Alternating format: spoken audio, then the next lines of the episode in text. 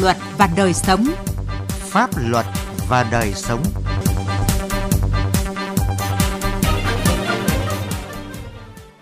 Quý vị và các bạn, trong khuôn khổ kỳ họp thứ hai Quốc hội khóa 15 đã tiến hành thảo luận về tình hình thực hiện chính sách chế độ bảo hiểm xã hội, quản lý và sử dụng quỹ bảo hiểm xã hội, bảo hiểm y tế năm 2020. Quá trình thảo luận, đa số các đại biểu Quốc hội cho rằng cần giải pháp đồng bộ, quyết liệt và hiệu quả hơn trong việc phát triển đối tượng tham gia bảo hiểm xã hội, đặc biệt là nhóm đối tượng người lao động ở khu vực phi chính thức, nhóm tham gia bảo hiểm xã hội tự nguyện và người lao động đi làm việc tại nước ngoài theo hợp đồng.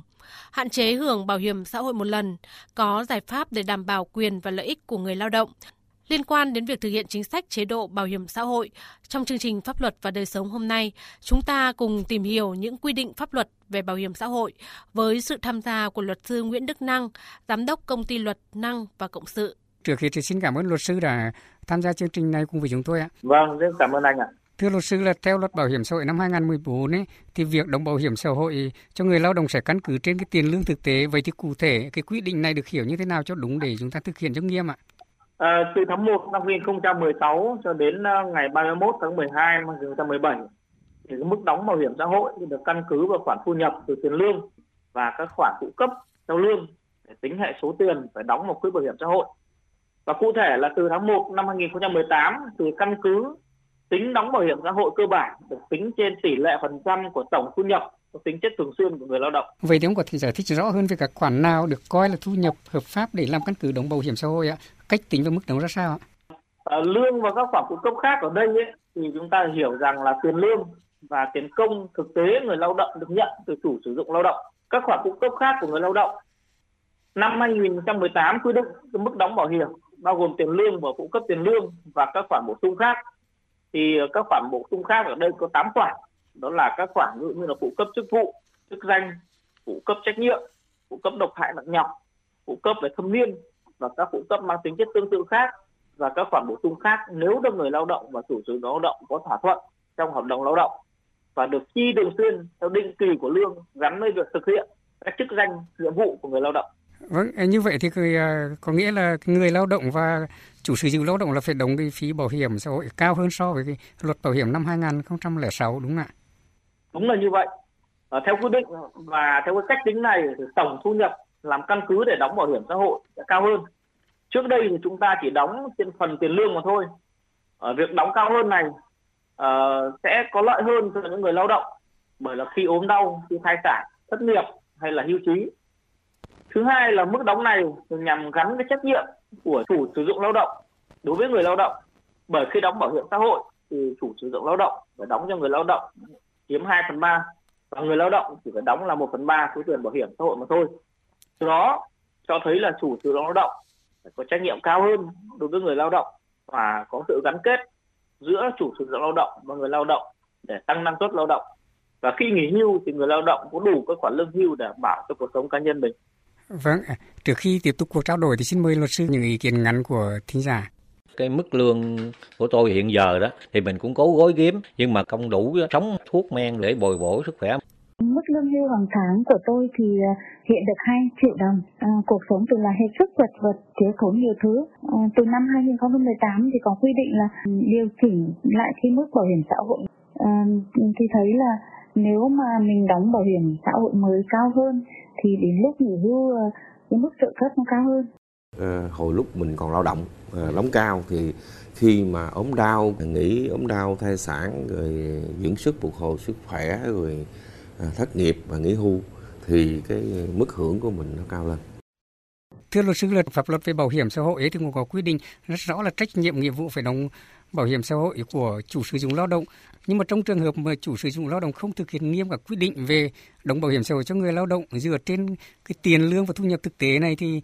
uh, sẽ bị xử lý như thế nào ạ? À, vâng, cái uh, vấn đề này thì đã được chính phủ uh, quy định tại nghị định số 28 được ban hành ngày 1 tháng 3 năm 2020 quy định về xử phạt hành chính trong lĩnh vực lao động, bảo hiểm xã hội và đưa người Việt Nam đi làm việc tại nước ngoài theo hợp đồng lao động. Thì đây là những cái căn cứ pháp lý mới nhất để quy định về cái mức phạt đối với người sử dụng lao động khi có hành vi trốn đóng bảo hiểm xã hội. Cụ thể thì à, đối với người lao động mà có hành vi thỏa thuận với chủ sử dụng lao động không tham gia bảo hiểm hoặc là tham gia đóng không đúng với mức thu nhập của mình thì sẽ bị phạt tiền từ 500 đến 1 triệu đồng. Còn đối với người sử dụng lao động thì sẽ phải chịu mức phạt như sau. Mức phạt tiền từ 18 đến 20% tổng số tiền phải đóng bảo hiểm xã hội bắt buộc, bảo hiểm thất nghiệp tại thời điểm lập biên bản vi phạm hành chính, nhưng mà tối đa không quá 75 triệu đồng. Mức phạt hành chính này thì được áp dụng cho các hành vi vi phạm như đóng chậm trễ cho người lao động hoặc là đóng không đúng mức đóng, quy định đóng bảo hiểm bắt buộc hoặc là đóng không đủ số lượng người lao động thuộc diện phải đóng bảo hiểm bắt buộc. Trong trường hợp người sử dụng lao động tái phạm các hành vi trên thì có thể chịu trách nhiệm xử lý bộ theo bộ luật hình sự quy định tại điều 216 bộ luật hình sự năm 2015 với mức phạt tiền cao nhất là 1 tỷ đồng hoặc là phạt tù cao nhất là đến 7 năm tù. Thực hiện cái luật bảo hiểm xã hội năm 2014 ấy thì có nhiều người quan tâm nhất đó là những cái tác động của cái luật bảo hiểm này đến người lao động như thế nào sau khi họ hết tuổi lao động. Vậy thì ông có thể nêu rõ những cái quyền lợi, những cái lợi ích mang lại đối với người lao động như thế nào ạ? À, vâng, à, theo luật cũ thì những người ờ, tham gia bảo hiểm xã hội có đóng bảo hiểm từ 15 năm trở lên thì sẽ được hưởng lương hưu là 45%. Sau đó thì cứ thêm một năm sẽ đã tính cộng là 1%. Đối với lao động nữ thì đóng thêm từ năm thứ 16 trở đi. Mỗi năm được cộng thêm là 3% và tối đa là 25 năm thì được hưởng là 75% lương hưu. Còn đối với nam giới là sau khi đóng 15 năm thì đóng thêm cứ một năm thì được tính thêm là 2%. Như vậy thì lao động nam phải đóng là 30 năm thì mới được hưởng lương hưu ở mức 75%. Với quy định của luật bảo hiểm hiện hành thì lao động nữ đóng bảo hiểm xã hội 15 năm trở lên thì sẽ hưởng là 45%. Sau đó mỗi một năm đóng thêm thì được cộng số phần trăm giảm so với luật cũ là 1%. Để được hưởng tối đa 75% lương thì lao động nữ phải đóng bảo hiểm xã hội là 30 năm. Trước chỉ là 25 năm. Đối với nam thì có lộ trình cụ thể. Nếu đến năm 2018 đã đóng là 16 năm với 45% thì từ năm 2022 trở đi tính 20% và nếu được hưởng tối đa 75% lương hưu thì người lao động nam phải có thời gian đóng bảo hiểm xã hội là 35 năm. Hiện nay thì tại kỳ họp thứ hai Quốc hội khóa 15 đang cho ý kiến về dự án luật sửa đổi bổ sung luật bảo hiểm xã hội năm 2014 dưới góc nhìn của luật sư ấy thì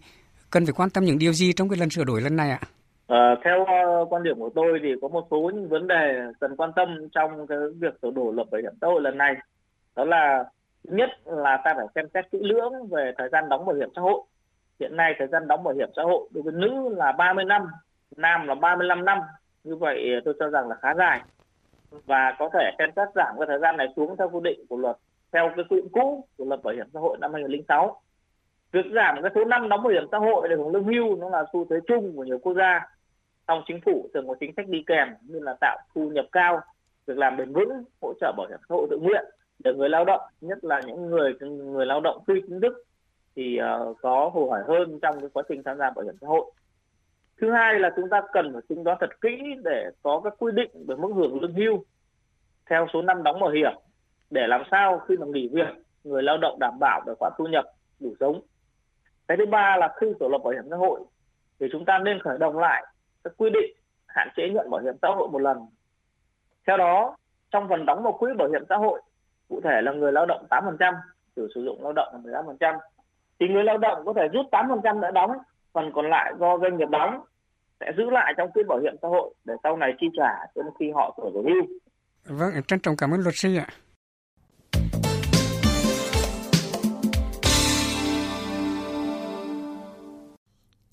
Thưa quý vị và các bạn, một trong những nguyên tắc khi thực hiện chính sách bảo hiểm xã hội được quy định trong luật bảo hiểm xã hội là quỹ bảo hiểm xã hội được quản lý thống nhất, dân chủ, công khai, minh bạch, được sử dụng đúng mục đích, được hạch toán độc lập theo các quỹ thành phần. Pháp luật cũng đưa ra các quy định nhằm quản lý sử dụng quỹ bảo hiểm, đảm bảo công khai, minh bạch và có hiệu quả nhất. Chúng ta cùng tìm hiểu về nguyên tắc và những quy định pháp luật về quản lý quỹ bảo hiểm xã hội hiện nay. Quỹ bảo hiểm xã hội được tích lũy hình thành trên cơ sở đóng góp của ba bên, nhà nước, người sử dụng lao động, người lao động và được nhà nước giao cho Bảo hiểm xã hội Việt Nam quản lý quyết định đầu tư chi nguồn quỹ này trên cơ sở quy định của pháp luật và sự giám sát của chính phủ và người dân. Với quy định này có ý kiến cho rằng sẽ có tình trạng thiếu minh bạch thông tin, người lao động khó biết được số tiền mình đóng hưởng ra sao khi tham gia chính sách bảo hiểm xã hội. Bà Nguyễn Thu Minh, công nhân công ty cổ phần bánh kẹo Hải Hà bày tỏ. Cả công ty đóng cho thì cũng gần một triệu một tháng ấy, mà cũng chỉ biết là đóng vào thôi, cũng không hiểu là đóng vào theo các chuyên gia, do người lao động thiếu thông tin, không tìm hiểu kỹ về quy định quy chế quản lý chi tiêu các loại quỹ bảo hiểm xã hội nên có sự lo lắng thiếu cơ sở. Bởi dù nhà nước giao cho bảo hiểm xã hội quản lý và quyết định chi bảo hiểm xã hội, nhưng nhà nước đưa ra các quy định pháp luật rất chặt chẽ để quản lý quỹ bảo hiểm xã hội cũng như các chi phí quản lý đảm bảo nguồn quỹ luôn an toàn và sinh lợi. Theo ông Bùi Sĩ Lợi, nguyên phó chủ nhiệm Ủy ban các vấn đề xã hội của Quốc hội thì dù giao cho Bảo hiểm xã hội Việt Nam quản lý, quyết định chi bảo hiểm xã hội nhưng sẽ không có chuyện không minh bạch như người dân nghĩ. Cơ quan Bảo hiểm xã hội Việt Nam có chức năng thực hiện chế độ chính sách và quản lý theo quy định của pháp luật. Cho nên là chúng ta cũng đừng nghĩ rằng là tất cả cái tiền này là do Bảo hiểm xã hội Việt Nam quyết định. Ở Trung ương chúng ta có cái hội đồng quản lý quỹ bảo hiểm xã hội và bảo hiểm y tế bao gồm đại diện của tất cả các cơ quan liên quan đến chủ sử dụng lao động, người lao động, rất nhiều các cơ quan để quản lý và quyết định phương án này là do hội đồng quyết định. Luật Bảo hiểm xã hội năm 2014 quy định rất rõ hàng năm chính phủ phải báo cáo trước Quốc hội về việc quản lý quỹ bảo hiểm xã hội. Quốc hội thẩm tra giám sát các báo cáo này. Ba năm một lần kiểm toán nhà nước phải báo cáo Quốc hội về kết quả kiểm toán quỹ bảo hiểm xã hội. Định kỳ 3 năm một lần chính phủ báo cáo Ủy ban Thường vụ Quốc hội xem xét quyết định mức chi phí quản lý quỹ bảo hiểm xã hội. Chi phí quản lý quỹ bảo hiểm hàng năm được trích từ tiền sinh lời từ hoạt động đầu tư quỹ, chứ bảo hiểm xã hội không được sử dụng nguồn tiền đóng góp của người lao động cho hoạt động quản lý. Phó giáo sư tiến sĩ Nguyễn Đăng Thu, giảng viên khoa luật kinh tế trường Đại học Luật Hà Nội phân tích, mọi hoạt động của tổ chức cá nhân liên quan đến việc quản lý và sử dụng các quỹ bảo hiểm xã hội đều phải tuân theo quy định của pháp luật. Việc sử dụng các quỹ bảo hiểm xã hội để chi cho các mục đích ngoài quy định của luật trong bất kỳ hoàn cảnh nào đều phải được sự phê chuẩn của Quốc hội. Trong tình huống cấp bách phi truyền thống như tình hình dịch COVID-19 hiện nay, phải được sự phê chuẩn của Ủy ban Thường vụ Quốc hội. Ngoài ra, Quốc hội còn thực hiện quyền giám sát tối cao đối với hoạt động điều hành của chính phủ, trong đó có hoạt động quản lý sử dụng quỹ bảo hiểm xã hội, đảm bảo quyền lợi niềm tin cho người tham gia bảo hiểm xã hội, bảo hiểm tự nguyện nói riêng và chính sách an sinh xã hội nói chung chế độ quản lý và sử dụng các cái bảo hiểm xã hội của bảo hiểm xã hội Việt Nam à, được đặt dưới cái sự giám sát chỉ đạo chặt chẽ của cơ quan quản lý nhà nước à, về cái bảo hiểm xã hội à, Hội đồng Quản lý Bảo hiểm xã hội Việt Nam, Chính phủ, Thủ tướng Chính phủ và Quốc hội. À, bên cạnh đó thì Quỹ Bảo hiểm xã hội còn được kiểm toán định kỳ 3 năm một lần và hàng năm Quốc hội thực hiện việc giám sát tình hình thực hiện chế độ chính sách bảo hiểm xã hội, bảo hiểm thất nghiệp và cái quản lý sử dụng quỹ. À, vì vậy cái việc quản lý à, thu chi các loại quỹ bảo hiểm xã hội luôn đảm bảo cái tính khách quan và minh bạch. Luật Bảo hiểm xã hội năm 2014 cũng có quy định cụ thể trách nhiệm của Bộ trưởng Bộ Tài chính trong việc xây dựng trình hoặc ban hành cơ chế quản lý tài chính về bảo hiểm xã hội, thanh tra, kiểm tra, xử lý vi phạm và giải quyết khiếu nại tố cáo việc thực hiện quản lý tài chính về bảo hiểm xã hội, thanh tra chuyên ngành về quản lý tài chính bảo hiểm xã hội. Với những quy định này cũng như những thay đổi trong cách làm của bảo hiểm xã hội vừa qua thì công tác quản lý quỹ bảo hiểm xã hội sẽ đem lại hiệu quả hạn chế được những rủi ro thất thoát cho quỹ bảo hiểm xã hội. Đến đây thời lượng dành cho chương trình Pháp luật và đời sống đã hết. Xin chào và hẹn gặp lại quý vị trong các chương trình sau.